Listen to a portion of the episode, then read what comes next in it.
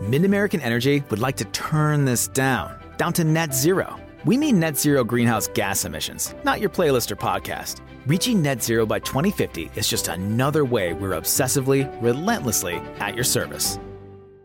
Hay muchas cosas que un padre puede enseñar a su hijo. A montar en bici, a amar la lectura, a entender a los asesinos.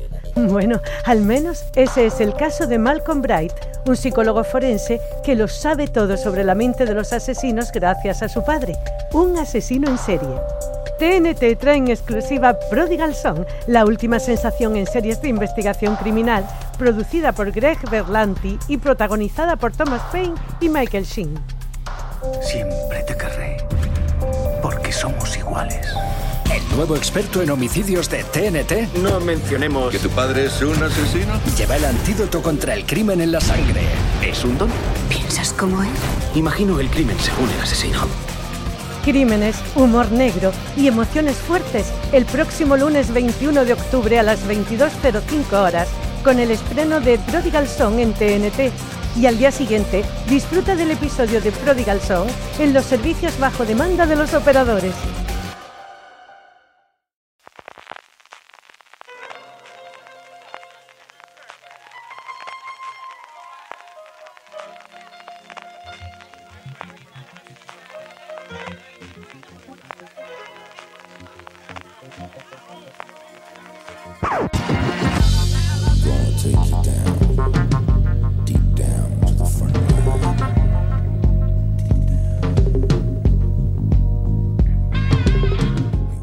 Bienvenidos a Gran Angular, el programa de Fuera de Series donde analizamos cada semana un tema de la industria televisiva en profundidad, y hoy, aprovechando la excusa del estreno del Camino, la TV movie spin-off de Breaking Bad, vamos a aprovecharla para hablar de esta maravillosa serie. El mejor drama de la televisión en Estados Unidos de todos los tiempos, una epopeya sobre el corazón humano digna de Dostoyevsky. No lo digo yo, nos lo dice Stephen King. Yo soy CJ Navasso y me acompañan Francis Arbal. Francis, ¿cómo estamos? Muy buenas, pues con muchas ganas de hablar de Breaking Bad. Cualquier excusa es buena. Vamos a aprovechar esta vez que tenemos por ahí película en Netflix, esta peli del Camino, una historia de Breaking Bad, y aprovechamos. Se nos pasó el año pasado, que fue el 10º aniversario del estreno, así que vamos ahora con este legado de Breaking Bad con motivo de la peli del Camino. Sí, señor. Francisco, además, está a los mandos y ha hecho posible que tengamos al otro lado de la línea de teléfono a Víctor Hernández Santolaya. Víctor, ¿cómo estamos? Hola, ¿qué tal? Pues muy bien. Deseando hablar de Breaking Bad. Como dice Francis, siempre hay una buena excusa para hablar de esta magnífica serie. Yo encantado de hablar con Víctor, que hacía un montón de tiempo, que es un viejo amigo del programa y de Fuera de Series. Víctor es profesor de comunicación de la Universidad de Sevilla y es el autor, junto a Sergio Cobo, de Breaking Bad, 530 gramos de papel para seriadictos no rehabilitados, la edición de Rata Nature, y hacía mucho tiempo que no hablamos con él en Fuera de Series, desde, vamos, los tiempos del cuplé, cuando teníamos a Jorge y a Don Carlos. Y Francis Arbal, que está haciendo todo lo posible. Francis, hay que tocar los dedos porque tenemos el cacharro nuevo y la cosa parece que funciona bien, ¿no? Esperemos que no se nos caiga, ¿eh? La mesa por ahora está funcionando bien. Nuevo fichaje en exclusiva para Fuera de Series. Bueno, esta no es exclusiva, pero el nuevo fichaje, mesa de sonido que tenemos para poder hacer estas cosas técnicamente y tener llamadas de teléfono con cierta calidad, como tenemos a Víctor Hernández Santaolalla hoy. Y es verdad, hace ya 2-3 años, ¿no, Víctor?, que tuvimos el curso de Juego de Tronos, desde entonces no habíamos hablado. Eso, hoy también tenemos excusa para el reencuentro con Breaking Bad de por medio, que es una magnífica excusa. Sí, hace por lo menos 2 años que tuvimos ese curso, y bueno, ahora toca hablar de otra serie, de otra gran serie. Vamos con Breaking Bad, Francis, para las 2 personas de las miles que nos escuchan que todavía no han sabido nada de Breaking Bad, porque yo creo que todo el mundo la conoce. Otra cosa es que hayan decidido no verla, porque recuerda que también hubo una oleada después del final de Breaking Bad de no la veo porque así soy más moderno y soy más molón y dejo de verla. ¿Qué es Breaking Bad? ¿Qué fue Breaking Bad? Antes de que vayamos hablando posteriormente del legado, y ahora después a preguntaré a Víctor qué primeros recuerdos tiene sobre Breaking Bad. Breaking Bad es una serie del 2008 al 2013 creada por Vince Gilligan. Francis.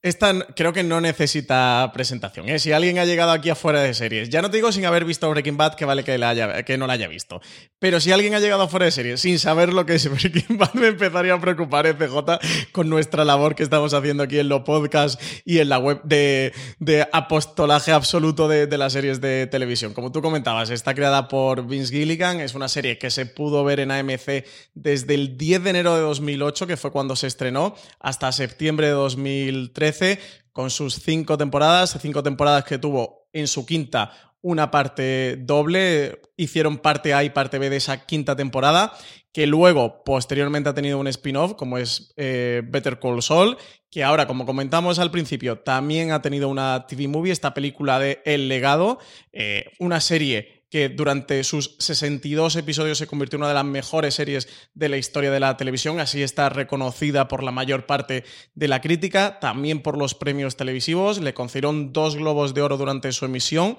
a Mejor Serie de Drama en 2014 y Mejor Actor de Drama para Bryan Cranston ese mismo año. Llegó a cosechar hasta 16 premios Emmy, 2 a Mejor Serie de Drama en 2013 y 2014, 4, nada más y nada menos, que se llevó Bryan Cranston, 2008, 2009, 2010 y 2014. También tuvo 3 premios de Mejor Actor de Reparto de Drama para Aaron Paul y otros 2 para Hank en 2013 y 2014. El propio Writers Guild Association, el sindicato de guionistas de Estados Unidos, puso a Breaking Bad en la posición 13ª de su lista de las 101 series mejor escritas de todos los tiempos. Y eso, como decíamos antes, está considerada una de las mejores series de la historia de la televisión de todos los tiempos. Y Felina, uno de los mejores episodios que se ha visto en la televisión. Así que ahí es nada la carta de presentación de la serie en la que hoy hablamos, la carta de presentación de Breaking Bad. Víctor, ahora hablaremos un poquito del legado. Hablaremos evidentemente de las partes que componéis vosotros en el libro, pero a mí siempre me gusta empezar estos programas que tenemos del legado, y tantos hemos tenido esta temporada con estos aniversarios que se han ido produciendo de series míticas de hace 10, 15, 20, 25 años, o en este caso por el estreno del Camino. ¿Cuál es el primer recuerdo que tú tienes de Breaking Bad, y cuál es el recuerdo que tienes de cómo fue la evolución de Breaking Bad a lo largo de la emisión hasta el punto del final dedicarle un libro a la propia serie? Pues el primer recuerdo que yo tengo de Breaking Bad fue una conversación de pasillo. Estaba emitiendo, creo que el segundo episodio, y me comentaron que había una serie nueva que de la AMC, que parecía que podía tener proyección, que estaba bien, que el planteamiento. Total, que me acerqué a la serie, y la verdad es que desde el primer episodio me enamoré de ella. Y me puse triste al mismo tiempo al conocer el problema de la huelga de guionistas, que redujo la primera temporada a solo 7 episodios. Desde entonces, la verdad es que siempre fue una serie que me tocó especialmente, hasta el punto de tener numerosas conversaciones en cafetería con Sergio Cobo, que fue lo que poco a poco, temporada tras temporada, seguía aquello aumentando, esas conversaciones, esos minutos de conversaciones, hasta que dijimos, aquí ya hay demasiado material como para que nos quedemos solamente tomando un café y hablando de la serie. Y de ahí realmente surge el libro. Pues como salen de los buenos sitios, que es la cafetería universitaria, que es donde siempre se salen los grandes planes. Eso es totalmente indudable. Francis, ¿tú qué recuerdas de las primeras veces que te acercas a Breaking Bad? Pues yo es una serie que no empecé a ver cuando se estrenó en 2008, empecé cuando ya había emitido la primera temporada y casi se iba a estrenar la segunda. No recuerdo ahora mismo aquí en España quién la trajo, no sé si Víctor, que estuviste con el libro, tú recuerdas dónde se pudo ver, porque he intentado hacer memoria de dónde la estuve viendo y sinceramente no me acuerdo dónde la vi en aquella época. Sé que estuvo en un canal de pago, si no recuerdo mal, de Movistar, y luego es verdad que se emitió en abierto y creo recordar, por lo menos aquí en Andalucía fue en Canal Sur, si no recuerdo mal en la segunda de Canal Sur, que por aquel momento todavía existía, así que es posible que fuese las autonómicas las que llevaron la serie, la que trajeron la serie en abierto.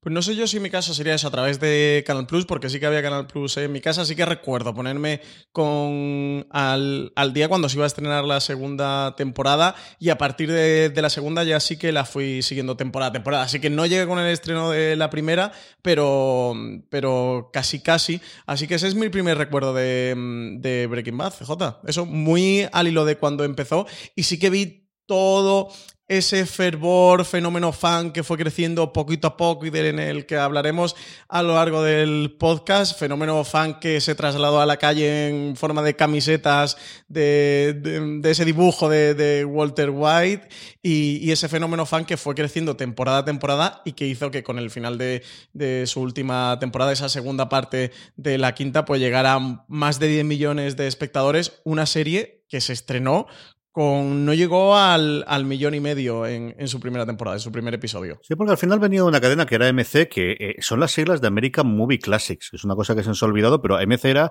el canal barato de TCM, es decir, las películas que TCM, que el canal de Turner de películas clásicas no tenía, o porque no le tenían, o porque tenía cosas de mejor calidad, AMC tenía que comprar lo que no quería o era más barato. Hasta que hay un cambio de ritmo de la gente directiva y deciden hacer pues una cosa que yo creo es solamente quizás la HBO en sus momentos iniciales de las series en la época de Los Sopranos, Sexo en Nueva York, Deadwood a 2 metros bajo tierra tuvo similar, y es que AMC arrancó con Mad Men, con Breaking Bad y con The Walking Dead, y a partir de ahí se creó el resto del tiempo. Yo recuerdo especialmente ese 2008 por lo que comentaba Víctor precisamente de la huelga de guionistas, porque al final era el año en el que Fuera de Series nace en el 2007, pero cuando empieza a coger cierta regularidad y empezamos a tener el programa semanal es justo con toda la época de la movida de la suspensión por la huelga de guionistas durante 1,5 meses, y realmente le afectó grandísimamente a una Breaking Bad que cuando yo me acerqué a ella lo que conocí era el creador. Yo empezaba ya a buscar mucho de quién estaba detrás de la serie, un Vince Gilligan que había tenido alguna cosita, que había intentado vender alguna serie, pero que sobre todo se le conocía por haber sido el autor de algunos episodios cerrados de un monstruo de la semana como se le hace en la época, muy muy reconocidos en Expediente X, en especial uno que estaba interpretado por Bryan Cranston, que se lo llevaría para hacer evidentemente Breaking Bad. Y yo recuerdo acercarme al piloto y me parecerme un grandísimo piloto, del que yo creo que posteriormente con el tiempo, yo no sé si porque hay otros episodios o porque la serie se ha visto casi siempre de forma de atracón o de binge watching y yo creo que no se le pone en valor, cuenta grandísimamente bien la temporada y la gran mayoría de las cosas que le vamos a ver a Walter White, que le vamos a ver al personaje de Bryan Cranston a lo largo de todas las distintas temporadas, muchos de esos ademanes, lo comentábamos en el top que hemos hecho esta semana sobre la serie, ya se van viendo en ese piloto que yo creo que retrata maravillosamente bien tanto al personaje principal como al resto de personajes secundarios, que es otra cosa que yo también quiero destacar, Víctor, y podemos comentar ahora, es cómo teniendo un personaje principal tan fuerte, 4 veces ganador del Emmy, tenemos un montón de secundarios que se irán alternando a lo largo de las temporadas, que son para el recuerdo tanto masculinos como femeninos. Sí, por supuesto. De hecho, Breaking Bad, aunque por supuesto Walter White es la figura principal y le debe gran parte de la importancia y el legado de la serie a Bryan Cranston, no hubiera sido posible, por ejemplo, sin Aaron Paul, con Jesse Pinkman, que curiosamente, menos mal que fue la huelga de guionistas, porque si no hubiera muerto en la primera temporada. Y luego tenemos otros personajes, Saul Goodman, que luego tendrá su spin-off, y por supuesto Gus Fring, y la más odiada, yo creo que una de los personajes más odiados de toda la televisión, muy discutible también ese odio, como ha sido Skyler, personaje sin el cual tampoco hubiese sido posible muchas de las tramas de la serie. Hubo bastante hateo a Skyler durante todo Breaking Bad. Yo estoy de acuerdo. A mí me parece un personaje fascinante dentro de la serie, que sí que, llegó a crear grupos por ahí, por internet, por foros y los de Reddit, hasta un estudio de si la serie mejoraba cuando el personaje no aparecía, o en aquellos episodios en los que aparecía menos eran mejores episodios, en los que aparecían más eran peores. A mí la interpretación de la propia Gunn me parece que sí que sin duda sube el nivel de la serie. Bryan Cranston es Bryan Cranston, Breaking Bad en gran medida es lo que pasa por él y pasa por Walter White, pero es un hecho de que tenía o que era una serie con grandes secundarios cuando ha podido tener un spin-off como Better Call Saul, que es una serie fantástica, es una serie maravillosa. No llega a ser Breaking Bad también porque es una serie muy diferente a lo que lo fue Breaking Bad, pero de ahí salió pues con el personaje de Saul Goodman interpretado por Bob Odenkirk. Ahora tenemos esta película del Camino que nos cuenta qué ocurre con Jesse Pinkman después de acabar Breaking Bad, también con un Aaron Paul fantástico, pero de aquí salieron Hank Schrader interpretado por Dean Norris, tuvimos a Gus Fring que lo interpretó Giancarlo Espósito, a Mike, interpretado por Jonathan Banks, que también aparece mucho por Better Call Saul, bueno, y así un amplio catálogo de personajes, el propio Walter White Jr., y sí que era una serie que sí que tuvo ese punto muy coral todo momento, a pesar de tener un protagonista tan fuerte como era Walter White, y Bryan Cranston, esa interpretación que eclipsaba un poco todo lo que había a su alrededor. Está bien lo que comentabais de Skyler, porque me permite a mí pues hablar un poquito de cómo Breaking Bad quizás está en ese punto del final de la tercera edad de oro de la televisión, y sobre todo de las series protagonizadas por antihéroe que de alguna forma habían marcado desde... He's wild, he's sweet. He'll shred your couch on a whim, then come crawling back to you, purring happily at your feet. His behavior may be erratic, but he's still the world's best cat, who deserves nothing less than world's best cat litter. The #1 natural and sustainable litter brand with no harmful chemicals or silica dust. Trade your clay today. Get world's best cat litter for the world's best cat. This holiday, whether you're making a Baker's Simple Truth turkey for 40 or a Murray's Baked Brie for 2, Baker's has fast, fresh delivery and free pickup, so you can make holiday meals that bring you all together to create memories that last. Baker's, fresh for everyone. Free pickup on orders of $35 or more. Restrictions may apply. Choose from a great selection of digital coupons and use them up to 5 times in one transaction. Check our app for details. Baker's, fresh for everyone. Del principio de Los Sopranos, del principio de finales del 99, principio del 2000 hasta aquí, en el cual normalmente esos personajes femeninos, mucho tiempo antes del Me Too, siempre se le tenía ese especial odio porque de alguna forma parecía que estaban cortando las alas del personaje principal masculino, que siempre eran hombres blancos, con la crisis de la media edad en torno a los 40 y los 50, y estamos hablando de Los Sopranos, estamos hablando de Sir, por momentos incluso de Wire y evidentemente Breaking Bad, y que al final no nos dejaban de recordar que eran una panda de sinvergüenza cuando no nos asesinos directamente, pero esa centralidad en el antihéroe que marcaría Víctor, y yo sé que eso académicamente vosotros estudiado mucho, muchísimas de las grandes series de esos primeros 10-15 años del nuevo siglo. Sí, claro, Los Sopranos, siempre se habla de Los Sopranos como que abre la veda a toda esta figura del antihéroe. También teníamos antes Oz, lo que pasa que Oz ha sido un poco olvidada, ahora por lo menos en España recientemente ha sido recuperada gracias a la llegada de HBO, y claro, el antihéroe por naturaleza o por origen, en esta tercera edad de oro de la televisión, es masculino. Entonces, cualquier personaje femenino que se interpusiera en su actividad iba a causar la enemistad del público. Quizás el caso de Skyler es aún peor todavía, o es más odiada todavía por el hecho de que en Los Sopranos ella está, digamos, metida en la mafia, pertenece a la familia. Sin embargo, Skyler se encuentra con todo. Ella es una mujer que está casada con un profesor de química que tiene que trabajar en un lavadero de coches y de pronto se encuentra que está inmiscuida en toda una trama de tráfico de drogas que ella no se esperaba. El público, por su parte, responde pensando que ella lo único que intenta es ponerle problemas a Walter White e intentar que no pueda cumplir su cometido. Incluso, aunque muchas veces ya no nos queda claro ni cuál es el cometido de Walter White en toda esta historia. Y, sin embargo, creo que si se piensa un poco, la mayoría del público con quien mejor se podría identificar de la forma más rápida y sencilla es precisamente con Skyler. Si empatizara un poco con su personaje. El problema es que no interesa tampoco empatizar con Skyler. Sí, aquí es muy interesante también el punto de vista, ¿no? Al final de todo lo que ocurrió en la edad del antihéroe y en todas estas series protagonizadas por este tipo de personajes, que el punto de vista pasaba exactamente igual en Los Soprano con Tony Soprano. El punto de vista y el al que sigue el espectador es el de ese personaje, ese antihéroe, en el que no es un villano absoluto, es un ser humano muy complejo, con una escala de grises muy grande, en el que tiene acciones muy reprochables, pero que llegas a comprender o a matizar dentro de toda esa complejidad que está construyendo la serie, y que al final tú vas siguiendo el relato de su mano desde sus ojos, desde su punto de vista, y lo que ocurre con los personajes de alrededor. Pasaba también con Skyler, pero pasaba también con el personaje de Hank Schrader, con el cuñado y toda la historia que ocurre alrededor de él. Al hilo de esto de Skyler que estamos hablando, publicó el año pasado, cuando fue el aniversario, precisamente el 10º aniversario del estreno de Breaking Bad, un artículo que se llamaba El fin de la era de la esposa del antihéroe,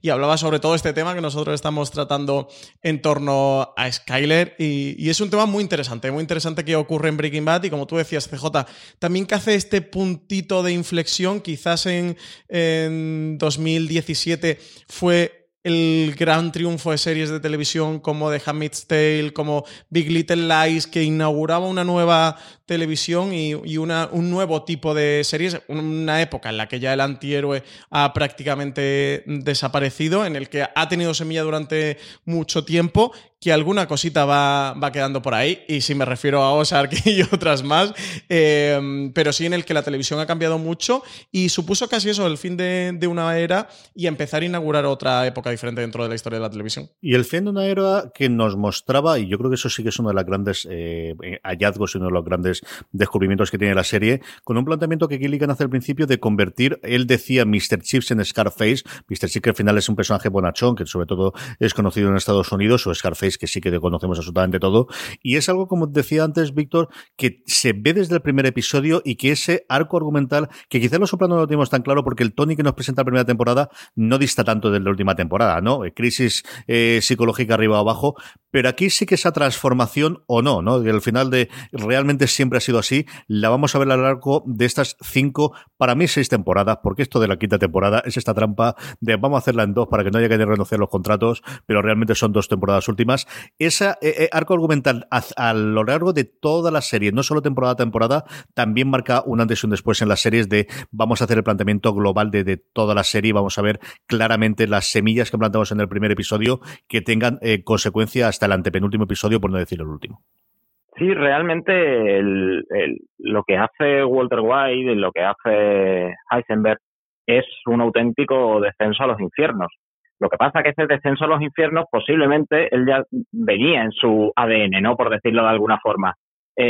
Walter White, recordemos, es un profesor de química que ha tenido un éxito bestial en el pasado, lo tuvo que dejar todo y ahora, siendo profesor de química, no se puede mantener o no puede mantener a su familia y tiene que tener un segundo trabajo. En el momento que él se da cuenta de que es bueno en un trabajo que está fuera de la ley y que le está aportando dinero, él entiende que le debe, y sobre todo cuando le diagnostican el cáncer, él entiende que le debe algo a su familia. Ese es el inicio y ese es el punto de partida que hace que el espectador empatice con Walter White, porque entiende que tiene un objetivo que en cierto sentido es bondadoso, es cuidar de su familia.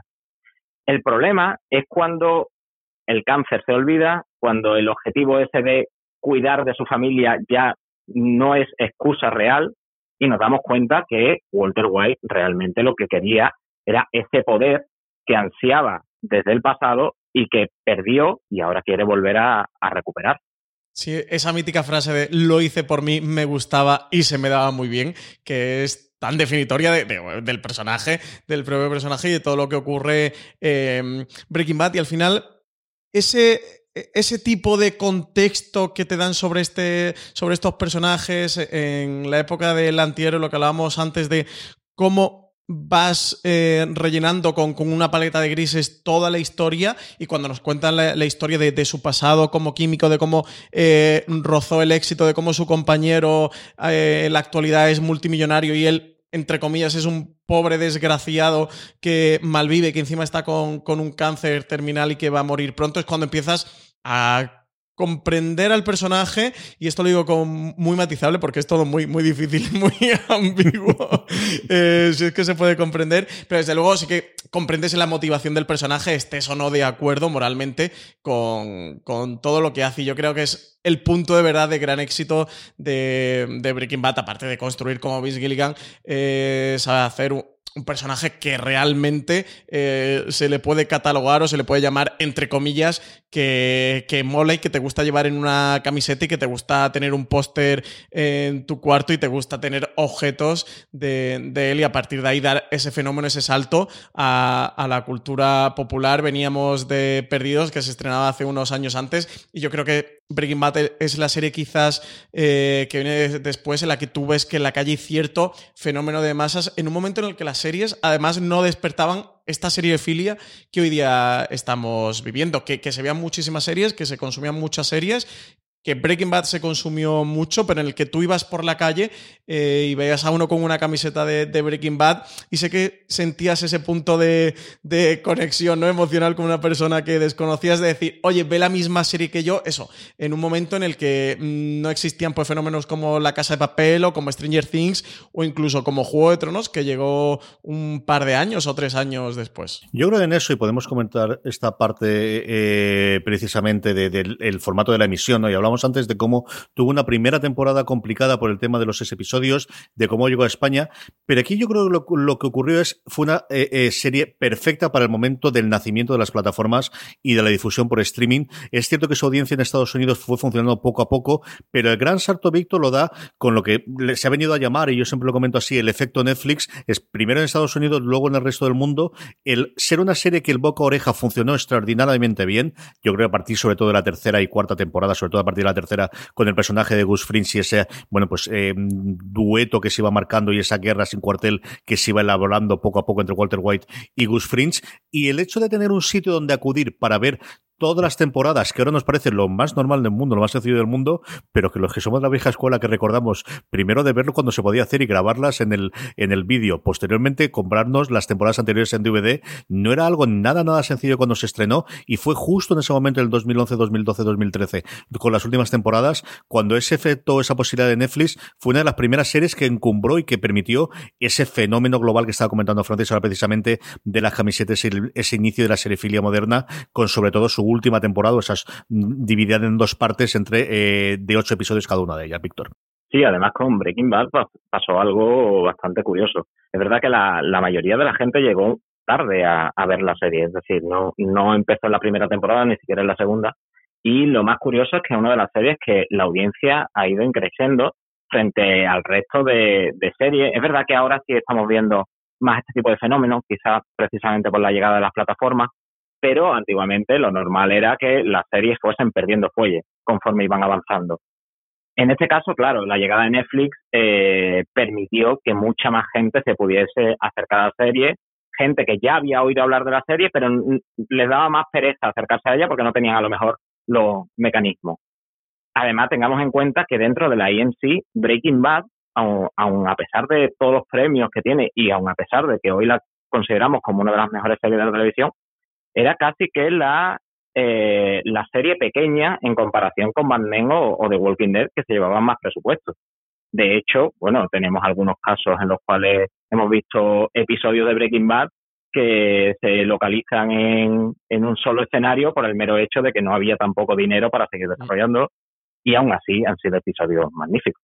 Sí, fue una serie que siempre tuvo complicada su continuación. Vince Gilligan lo ha comentado muchas veces como con el pesar que vivieron, que la serie nunca terminaba de despuntar, que eso, empezaron por debajo del 1,5 millones, que fueron bajando, que cerraron así finalmente la primera temporada y que luego temporada a temporada no iban consiguiendo que la serie cuajara o estallara. Fue a partir de la 3ª donde creció un poquito más, en la 4ª donde se empezó a convertir un fenómeno, y realmente el fenómeno puro se produce con el estreno de la 5ª temporada, y con el estreno de la segunda parte de la 5ª temporada es cuando la serie está convertida en un fenómeno y cuando ya también iba a acabar, porque solo le quedaban 8 episodios. Así que sí, es muy curioso a analizar cómo además se produjo este efecto Netflix. Yo casi que diría, no sé, CJ, si la primera vez que de verdad se produce este, que luego le hemos llamado el efecto Netflix, que lo hemos visto recientemente con otras series como Riverdale, o en España la propia La Casa de Papel, que fue una serie que en Antena 3 funcionó bastante bien con sus 3 millones, alrededor de 3 millones de espectadores, pero que tampoco fue un boom, no fue ese fenómeno, desde luego, que se produce internacionalmente. Cuando la serie entra en la plataforma, se puede ver alrededor de todo el mundo, y hoy en países como Italia es una de las series más vistas y más reconocidas. Y aquí sí que tuvo este punto de auge de las plataformas, y está ahora recordando, ya recuerdo dónde veía yo Breaking Bad. No sé si ahora los oyentes y vosotros, cuando os diga el canal que en España emitía Breaking Bad, va a haber una perturbación en la fuerza seriéfila, porque era Paramount Comedy. Paramount Comedy, no sé si os acordáis o ahora os viene a la mente, pero era Paramount Comedy quien estuvo emitiendo Breaking Bad en España. Un canal de pago que estaba disponible dentro de Canal Plus, como tú antes decías, Víctor. Sí, efectivamente, era Paramount Comedy. Es que al final Sony le tiene que dar salida a sus series en cualquier lado, que es otra de las cosas, y es que está producido por una producción independiente y llega a estar en Paramount. Víctor, que te he interrumpido, perdona. No, simplemente sí. Ahora, claro, ahora cuando lo ha dicho Francis, he recordado ese momento en el que veo que Paramount anuncia Breaking Bad, que... Es muy loco. No salía de mi asombro tampoco. En fin, cosas que tiene. La otra también, en cuanto a la difusión, y vamos a hablar ahora del estilo visual, que yo creo es uno de los grandes legados que deja Breaking Bad, es, y lo comentabas tú ahora, Francis, con el caso de La Casa de Papel, siempre estamos hablando de la gran pelea entre series si se emiten por las semanas, si se emiten de golpe, esa situación intermedia que tiene Hulu y que parece que va a adaptar ahora también Apple TV Plus, de damos unos cuantos episodios inicialmente, 2, 3, como ocurrió con El Cuento de la Criada en su momento, y luego un episodio de la semana. Y otro formato que se estrenó de alguna forma, desde luego, aunque hubiese pruebas iniciales, la que siempre recordamos que hizo por primera vez, separar una temporada en 2 partes, y que luego ha tenido The Walking Dead y que ha tenido más series, y creo yo que es un modelo que las plataformas también lo hacen, es otra de las cosas que hizo especialmente con esa última temporada, y que lo funcionó extraordinariamente bien a Breaking Bad en su momento, Víctor, separar esos 16 últimos episodios en 8 y 8. Sí, bueno, es una estrategia que han seguido.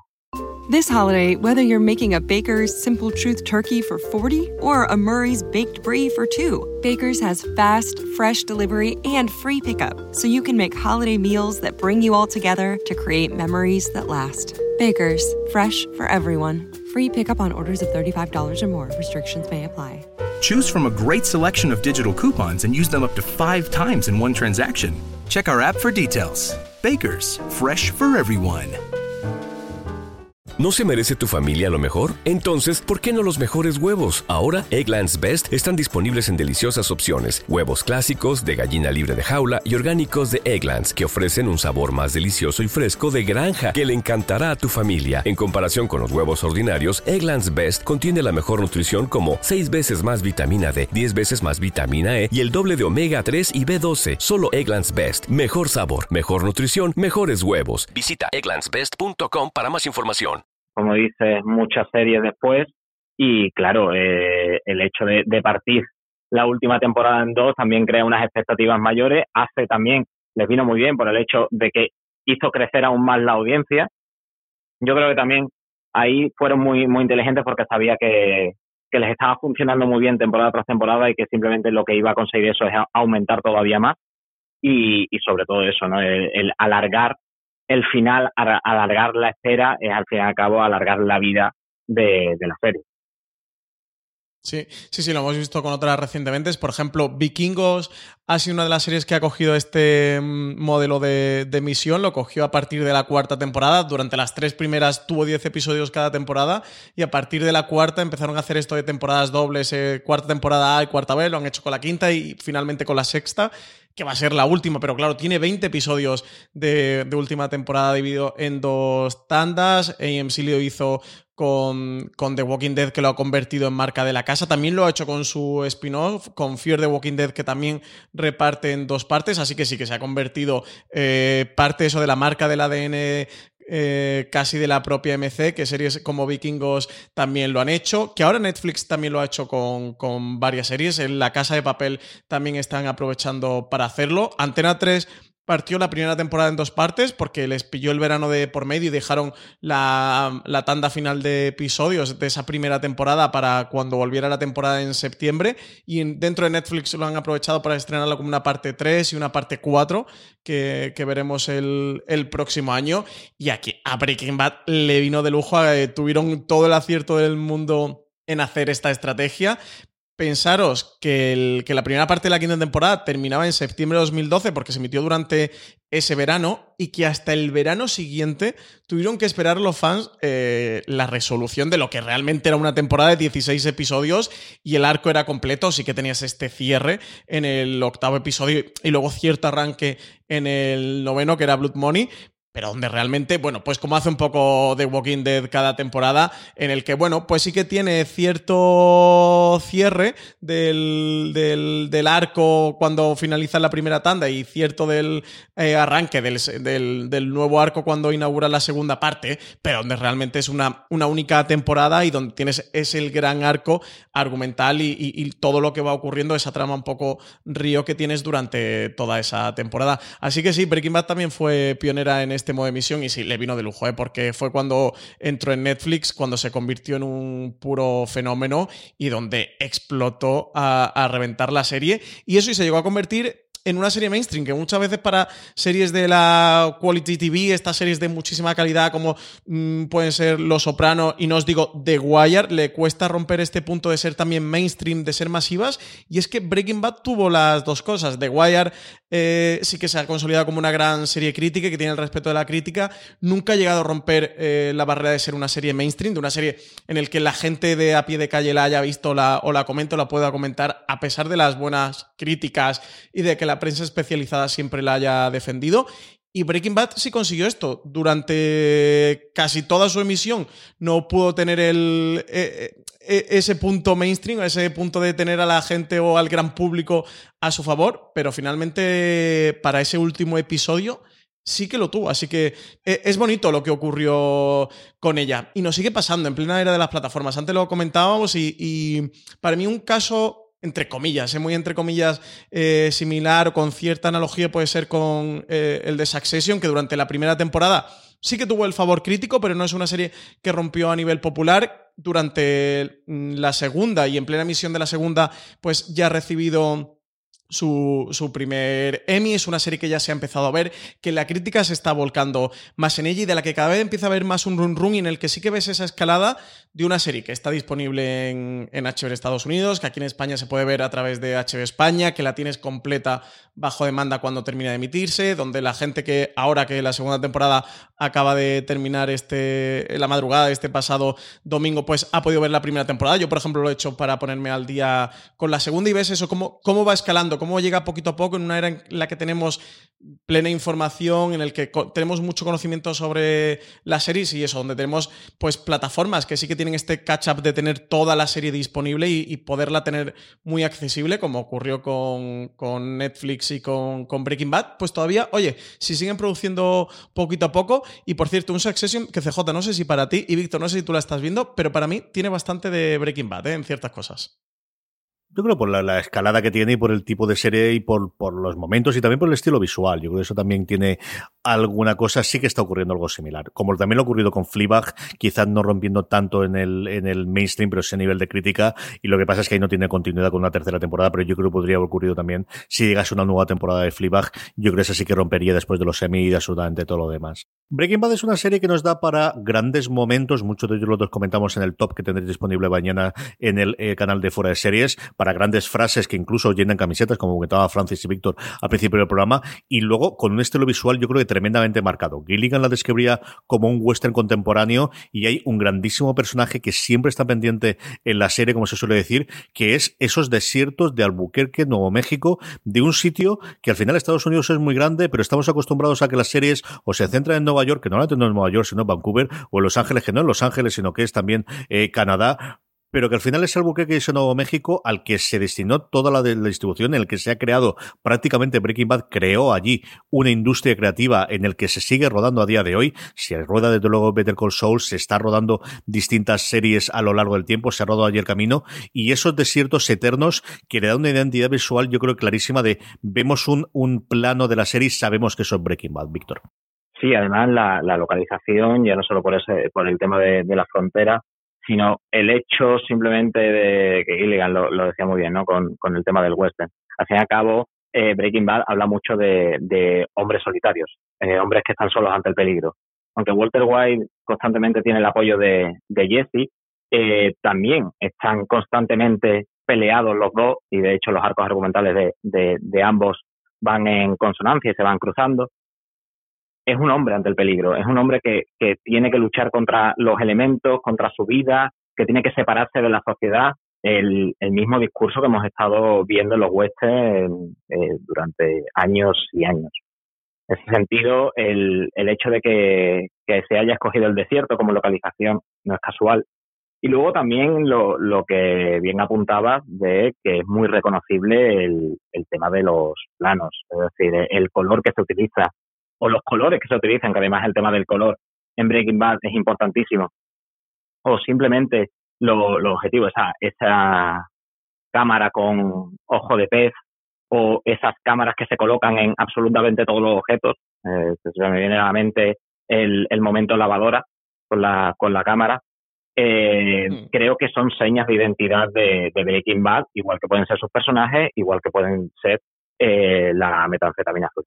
Sí, es el estilo visual sin duda forma parte de ese universo propio que consiguió construir Vince Gilligan como showrunner de Breaking Bad, parte de esa mitología, una serie en la que normalmente hablamos mucho de Vince Gilligan y él como creador y como showrunner capitaliza gran parte de los titulares o de los comentarios que siempre hay alrededor de la serie, pero que tuvo a grandes directores, que el propio Vince Gilligan estuvo al frente de la dirección de 5 de los episodios de la serie, pero que tiene a una de las grandes directoras en televisión como es Michelle MacLaren.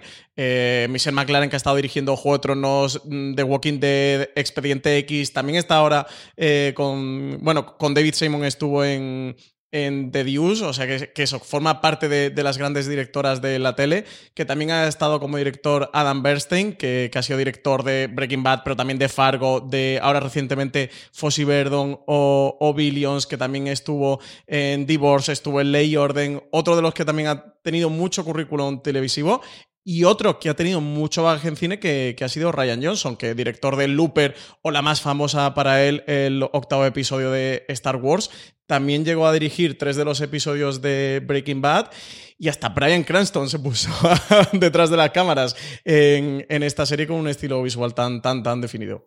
Sí, en esta línea de lo que cuenta Francis, quizás es la primera serie de esta nueva oleada que hay de darle importancia al director de los episodios. Siempre se hablaba cuando nosotros empezamos en el mundo de las series a analizarlo, Víctor, quizás de cómo este era el medio de los guionistas, los directores cumpliendo un trabajo, pero estaban supeditados a la labor que se había hecho desde la producción ejecutiva, que en muchas ocasiones y desde el auge de los showrunners recaía en un guionista, y es con nombres propios como los que ha dicho Francis, evidentemente pues en la labor de dirección que hace Ryan Johnson en La Mosca o MacLaren en alguno de los últimos episodios de la última temporada, en el que se empieza a ver, y luego ya llegarían cosas pues mucho más detalladas con algunas series incluso que dirigirían todas las temporadas, como por ejemplo hace Sam Esmail a partir de la segunda temporada de Mr. Robot, de gente con esa identidad visual muy marcada y esa importancia que se le da de directores. Lo veríamos también en Juego de Tronos en alguno de los pesos, y de darle, bueno, pues quizás ese papel que siempre se había negado también a los guionistas, por ejemplo, en el cine, y que se había negado continuamente a los directores en series. Quizás Breaking Bad es de las primeras series que empieza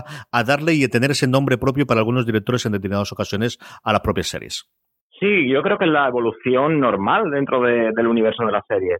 Al fin y al cabo, si los directores, muchos de los directores no se querían tampoco acercar al fenómeno de las series porque creían que la televisión era un medio menor con respecto al cine, en el momento que las series crecen en calidad y el público y la crítica aplauden esa calidad, también los directores poco a poco se van acercando. Pero claro, los directores que tienen que firmar con nombre propio, es decir, tienen que tener unas marcas de autoría propias.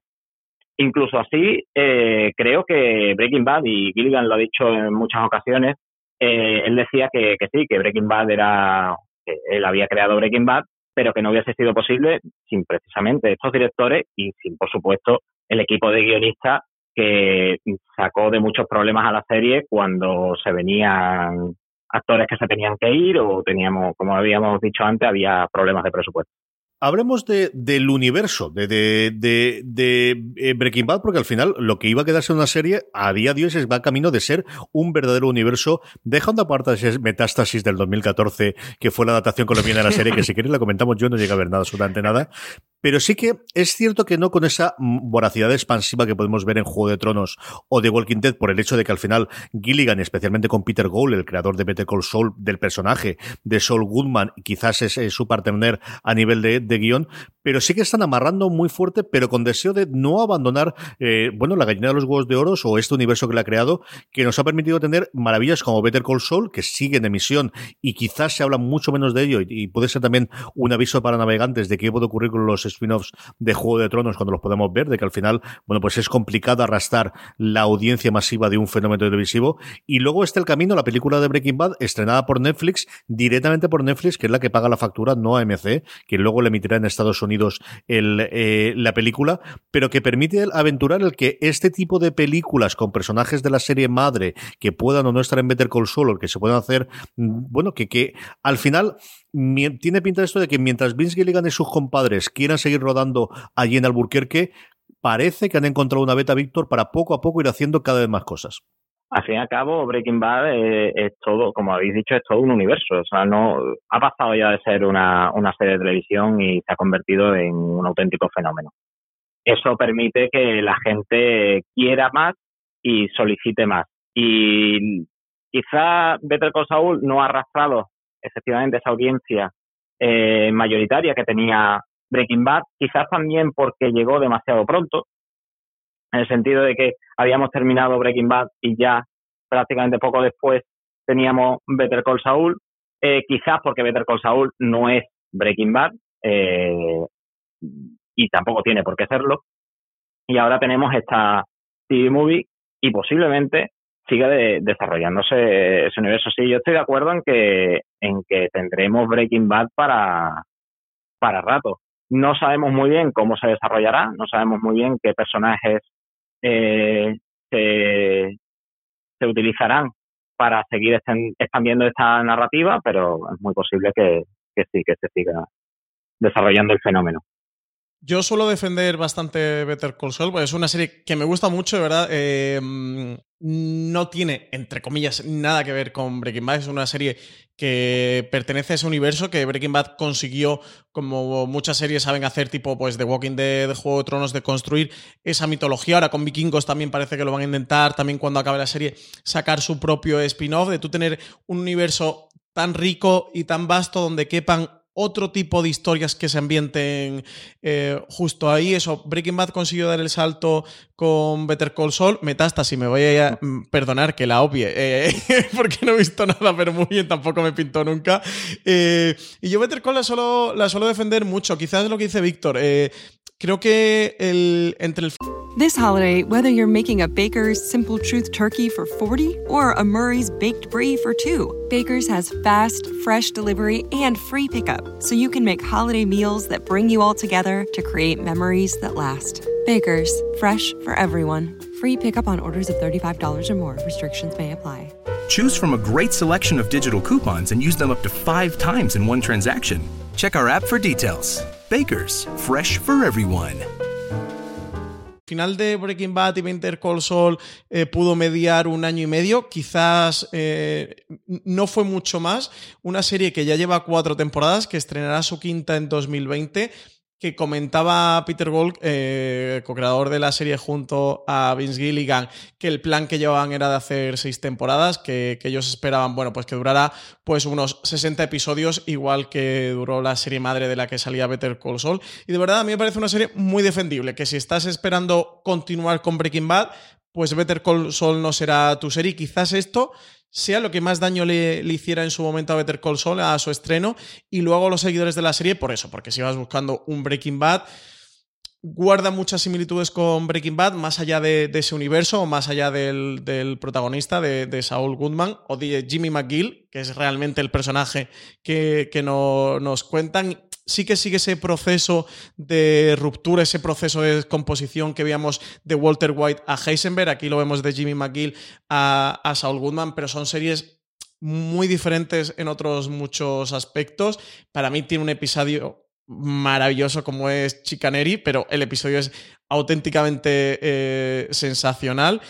Y yo cada vez que tengo la oportunidad la suelo defender, y es una serie que sí que voy siguiendo episodio a episodio, que disfruto mucho, pero eso, No es Breaking Bad. Al final también es un punto de medida para juzgar ciertamente injusto. Pasa muchas veces con, pues, como pasó con The Good Wife o con The Good Fight. A veces son mejores, a veces son peores. En cualquier caso, muchas veces los creadores deciden hacer una serie diferente. No deja de ser un spin-off en el que guarda cierto punto de la serie madre, pero en el que pues si el creador decide navegar por un río diferente, y fue por lo que optaron tanto Vince Gilligan como Peter Gould, pues aparte de que estén en su derecho, eso no podemos medir la serie con la misma vara. En cualquier caso, Breaking Bad es una de las mejores series de la historia de la televisión. A mí Better Call Saul me parece una de las mejores series que hay ahora mismo en emisión, pero no creo que esté ahí. En cuanto al camino, y sin meternos en spoiler, que acaba de estrenarse, esta, si Better Call Saul creo que en gran medida no gusta a los fans, creo que El Camino es exactamente el tipo de producto que un fan de Breaking Bad estaría esperando. Al final, bueno, te cuenta la historia de Jesse Pinkman cuando termina todo lo que sucede en Breaking Bad, y en ese sentido sí es mucho más continuación de Breaking Bad que de lo que es Better Call Saul, eso que navega por una bifurcación completamente diferente a lo que lo hacía su serie principal. Hemos estado comentando durante todo el programa el legado que deja para la industria televisiva Breaking Bad, pero yo no quiero despedirnos y que terminemos sin que hablemos un poquito del legado que nos deja a nosotros personalmente, ¿no? Y que puede haber sido reavivado con, bueno, por las cenizas con este estreno del Camino. Víctor, ahora a 11 años ya del estreno de la serie, a 6 años prácticamente del fin de Breaking Bad, ¿qué recuerdos te quedan a ti? ¿Dónde descubres ahora en otras series que recuerdas esto me suena todavía a Breaking Bad? ¿Y qué ha significado para ti personalmente la serie?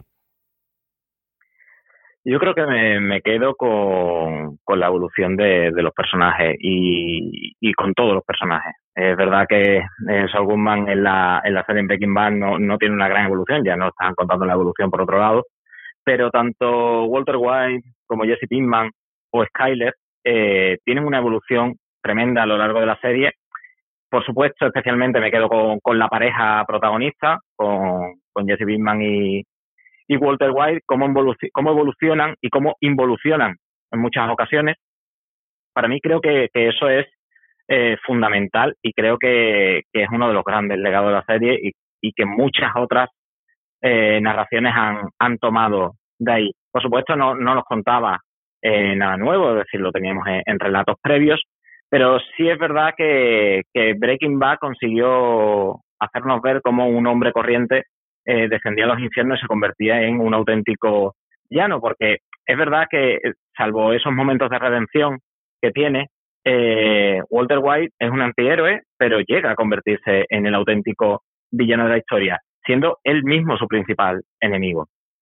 Creo que eso es algo que consiguió la serie y que vamos a seguir hablando de ella durante mucho tiempo.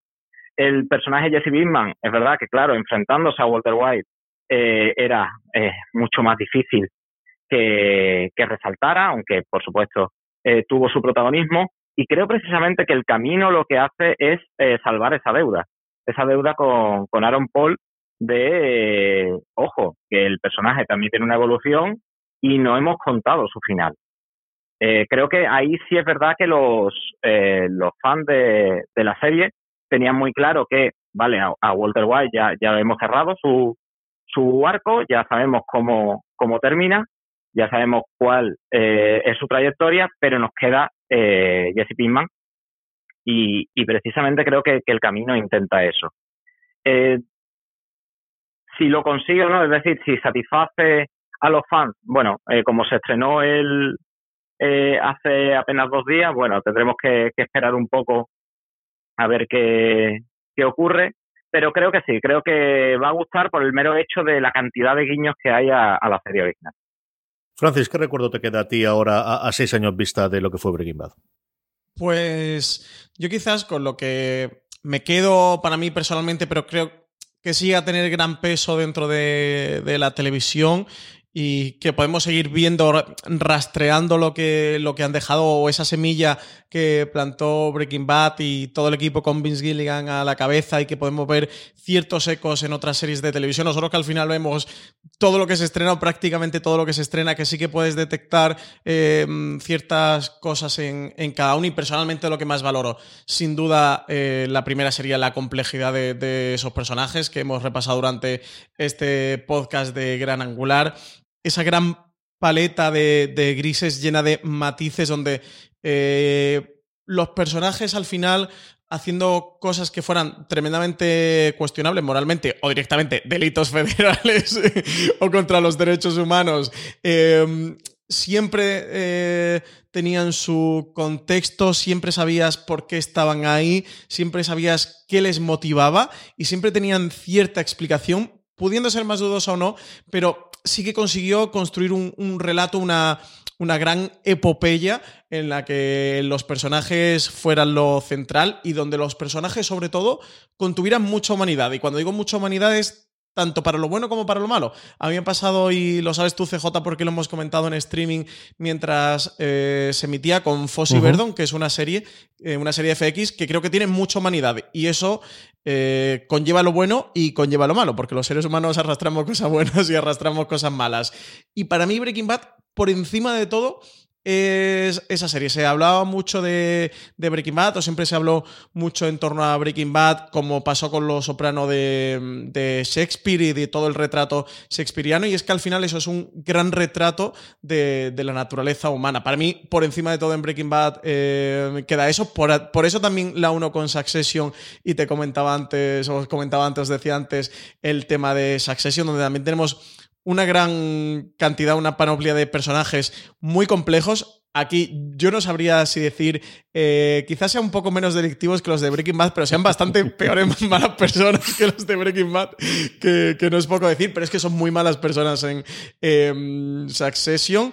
Y me quedaré también con el apartado de la dirección que hablábamos antes, CJ, de tener ese punto de querer cuidar al espectador a nivel visual. En El Camino también lo vuelvo a hacer. El Camino está dirigida por Vince Gilligan. Luce espectacular lo que se ve en pantalla, y ese preciosismo, ese cuidar estando en televisión, la imagen, la fotografía, la planificación de cada escena. Yo creo que al final la serie también, aparte de imprimirle un carácter propio, como pueden ser esos ojos de pez, esos contrapicados, esas cámaras dentro de una lavadora, o dentro de un maletero, dentro de un objeto, más allá de eso que se inocula directamente en la mitología de la propia serie, que es totalmente reconocible. Creo que para el espectador sí consiguieron crear ese gusto por el aspecto visual dentro de una serie de televisión. Y bueno, pues sus grandes actores, por supuesto, y también dotar a la serie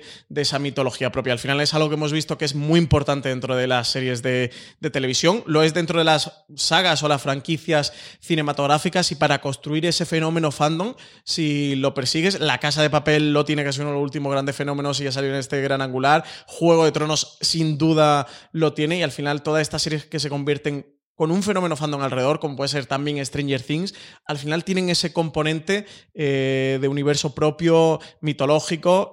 Breaking Bad lo tenía La Meta Azul, lo tenía Heisenberg, lo tenía ese retrato de esas camisetas, lo tenía Saul Goodman, y lo tenían tantos y tantos elementos, como los pollos hermanos, como los bidones de gasolina, y podría seguir enumerando, y seguro que nos ponemos aquí a hacer un 2-3 de un elemento mitológico del universo de Breaking Bad, y estaríamos aquí 10 minutos como tres frikis de Breaking Bad soltando uno detrás de otro. Yo creo que eso sí que lo ha llegado a aportar, y es algo que ha dejado dentro de la historia de la tele. Yo tengo un millón de escenas y de imágenes, como ha ido comentando Víctor y Francis, pero es cierto que cuando a mí me hablan de Breaking Bad, o vuelvo a hablar de ella por cualquier razón, lo primero que siempre se me viene a la mente son los últimos 10 minutos de Ozymandias, que es una de las mejores experiencias que yo he tenido disfrutando cualquier cualquier tipo de entretenimiento en mi vida. Yo recuerdo estar, y lo he comentado muchísimas veces, en el borde del sofá, totalmente quieto, de no poder creyendo lo que está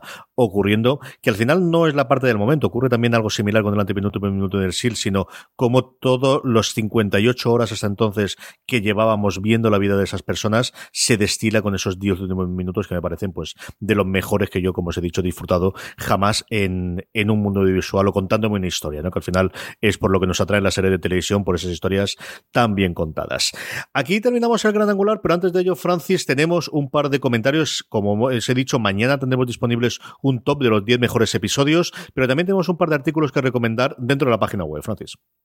Sí, más allá de ese podcast que mañana, si no estáis escuchando el día de emisión, hoy martes, que mañana miércoles podréis tener top de los mejores episodios de Breaking Bad.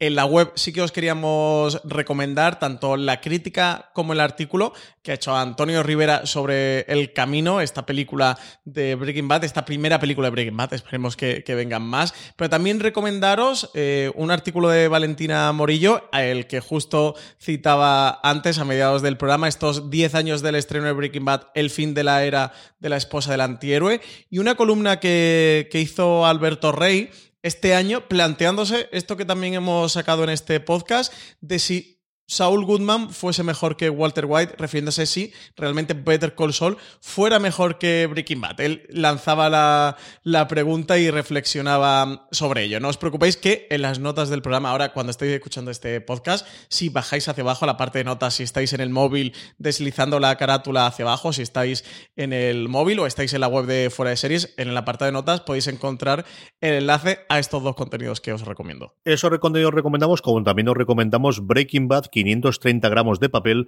para seriadictos no rehabilitados, de Rata Nature, el libro de Víctor Hernández Santolaya, junto a Sergio Cobo Durán, un Víctor que nos ha acompañado en este programa, que me ha hecho mucha ilusión, Víctor, y que no sea la última vez. Esto tengo que repetirlo, ¿eh? No, por favor, cuantas más veces mejor.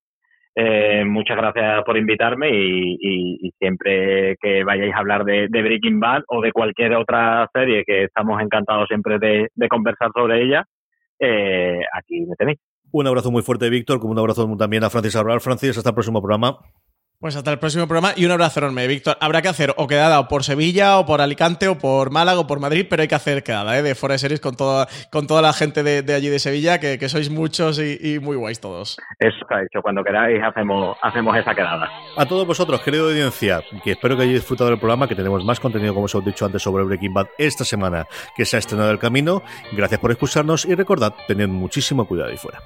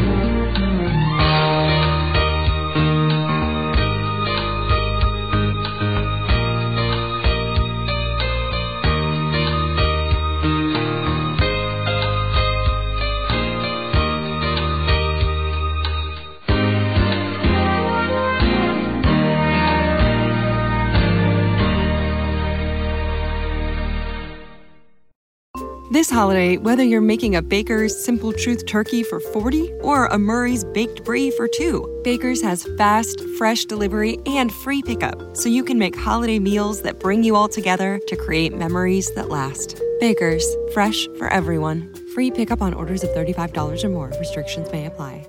Choose from a great selection of digital coupons and use them up to 5 times in one transaction. Check our app for details. Baker's, fresh for everyone.